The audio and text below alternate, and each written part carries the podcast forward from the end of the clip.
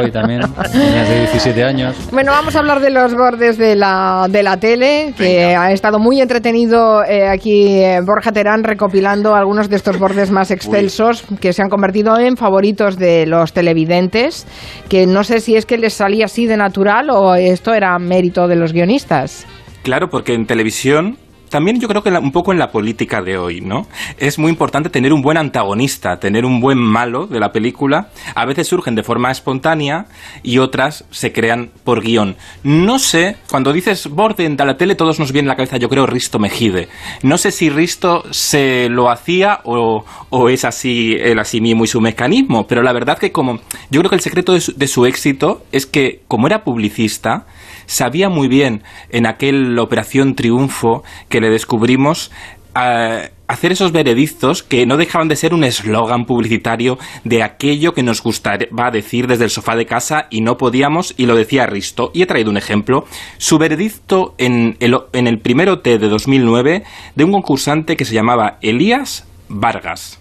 Yo, como he dicho, he venido buen rollo, he venido a no engancharme con nadie, es la primera gala, hay que conocerse, todavía hay mucho tiempo por delante. No te voy a decir que en ocasiones parece que cantes como si te hubieras tragado una cabra, porque eso no te lo voy a decir. No te lo voy a decir, te lo podría decir. Y tampoco te voy a decir que ahí dentro, si entras en la academia, habrá coreógrafos que transformen ese número epiléptico que nos has regalado, con el que nos ha regalado los bueno. ojos Es que no te, lo, no, te, lo, voy a decir, pero te lo digo. Esta, esta técnica es muy vieja, Risto. Se nota que ahí estaba todavía empezando.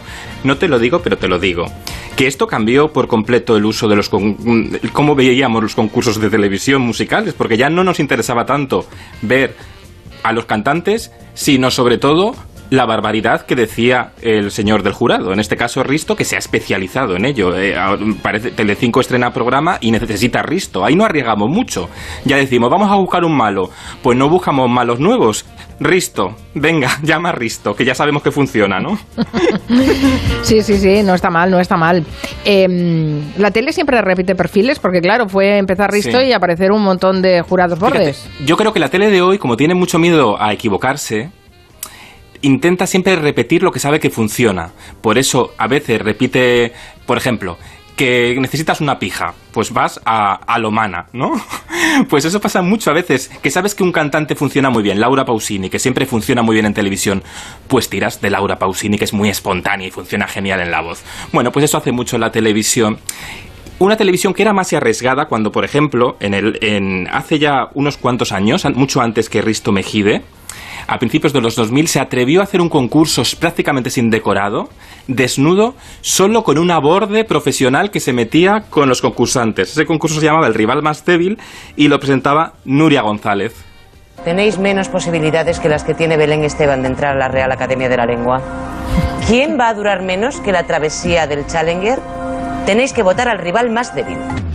Bueno, tú fíjate qué, barbaridades, sí, ¿eh? Sí, disparaba con balas, sí, sí, sí. Sí, y nadie, se, y nadie se enfadaba y nadie lo entendíamos y era muy divertido y los concursantes iban ahí a sufrir. No se caían por una trampilla, pero tenían a, Nuria González que la conocíamos por, por muchos personajes de ficción, ¿no? Estaba, estuvo en el Mississippi con Pepe Navarro, donde también hacía de, de borde, o en Manos a la Obra, la mítica serie de los chapuzas. Bueno, eh, Nuria González es una gran actriz y se lo hacía. Pero había otro, otro borde mítico de la televisión que probablemente no se lo hacía. Era así, pero era achuchable, era borde achuchable, es. Y es Antonio Gasset con sus famosas salidas de tono en Días de Cine de la 2. Buenas noches. En unos instantes dará comienzo una nueva y prenavideña edición de Días de Cine.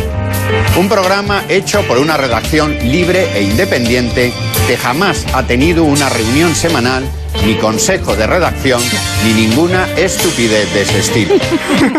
Gasset es maravilloso. O sea, veía días de cine porque me gustaba el cine, pero por verlo a él sobre todo. Por él, por él sobre todo, sí, sí. Claro, porque era un autor de la televisión, no era parte del decorado. Tú veías, era imprevisible, ¿no? Te sorprendía saber qué iba a decir y además se mojaba, se mojaba mucho, incluso se quejaba del horario que le ponían al programa, que era muy Llegó el momento de la pausa, idóneo para reflexionar por qué un programa tan interesante como este se emite tan tarde y otros, no voy a poner ejemplos espeluznantes, tienen mejores horarios. Esto y la mecánica cuántica siempre me ha costado entender. Qué maravilla.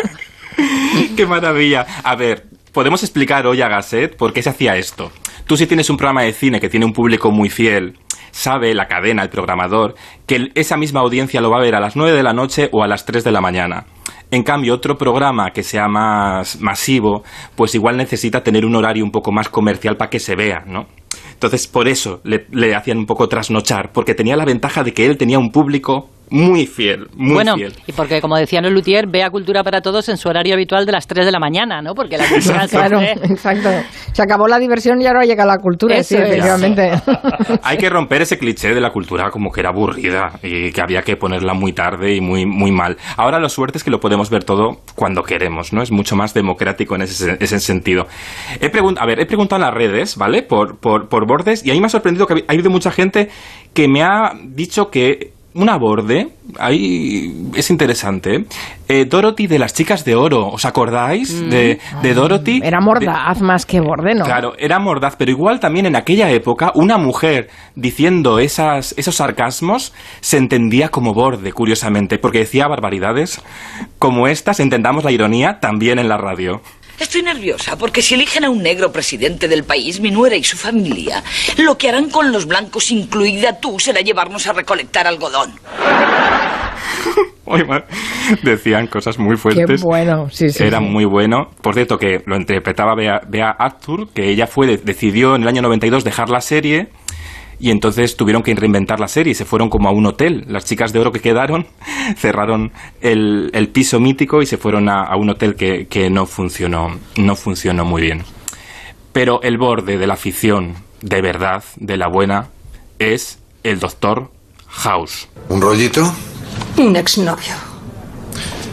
Le daré una cita también para una prueba de ADN. No quiero que se entere mi marido. ¿Su exnovio se parece a su marido? Sí. Pues tenga el niño. No se enterará. Pasa en las mejores familias, querida. Porque no en la suya. bueno, Sí, sí. Era, qué Doctor miedo. House, sí, sí, sí. yo a ese médico no volvía, también te digo. Yo no volvía. Bueno, pero te médico. acertaba todo lo que tenías con cuatro síntomas, Claro, es está que- bien. pero ¿no? siempre era Compensaba. lupus también, o sea que... Sí, sí, sí. y- y tenía, bueno, tenía una tecnología en aquella consulta que, vamos, que de todo. Daba un poco. Bueno, genial serie, también magnífica serie, pero en España hemos tenido grandes actores que incluso cuando no estaban en el escenario sabían interpretar la bordería nacional. Y el mejor ejemplo es Fernando Fernán Gómez. Si usted cree que tengo mal carácter, está en lo cierto. Lo tengo. Y muchísimo. Y mala educación. Sí, señor. Desgraciadamente soy una persona mal educada. No soy como usted. Yo la admiraba. Haga el favor de dejarme en paz. Hasta ahora la admiraba. Déjame en paz. La admiraba hasta Pues déjeme de admirar. No me hace falta su admiración. ¡Váyase a la mierda! ¡A la mierda! Mítico ese mierda. momento, sí, sí, sí. sí. Mítico. Un pobre seguidor fue a acercarse, no tenía un buen día, Fernando Fernán Gómez. Era un poco habitual, que era un poco cascarrabias, pero él explicó que esto era un papel, ¿eh? El mal humo lo tenía muy bien calculado. Pero he cultivado mucho este mal carácter, esta antipatía. La he cultivado para que no me dieran la lata.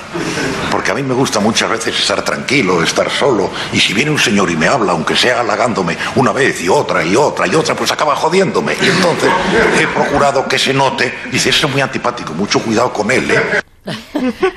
Bueno, sí, sí, ahí estaba la justificación. Por cierto, dice Jolie, dice yo participé en el rival más débil Ay. y estuve con Nuria. Es la persona más cariñosa que he conocido en mi vida. ¿Ves? Entre bastidores, claro. qué Es que gran no, actriz. era, era, un, era un guion, eh, tenía que hacer un, un papel. Cristina García se apunta a otra borde que le encanta. Ana Milán en Cámara Ay, por Café. supuesto. Sí, sí, Sí, es verdad. Esa también podría haber figurado en el, en el, Es que son en el recorrido ¿eh? que has hecho. Sí, sí, hay muchos. Son Está, no muchos está mal, no está mal. bordes, Porque los malos en televisión funcionan, porque como nos interesa lo que nos indigna, pues eso. Vamos a resolver eh, tu pregunta, Borja. ¿Quién de estos cómicos debutó como tímido presentador de un concurso sobre cine que se titulaba Silencio se juega? ¿Era Pablo Carbonell? ¿Era Gran Wyoming? ¿Era Javier Cansado? En votos ha ganado Pablo Carbonell con un 39,2. Muy cerca el, Gran Wyoming. Con un 37,8 y Javier Cansado no, con un 23%. Pues este señor era, hablaba así. A ver si lo reconocéis. presentarles a la persona que va a animar este programa. Con ustedes, con nosotros, José Miguel Monzón. Adelante. El Gran Wyoming. Gracias, soy muy sencillo, gracias.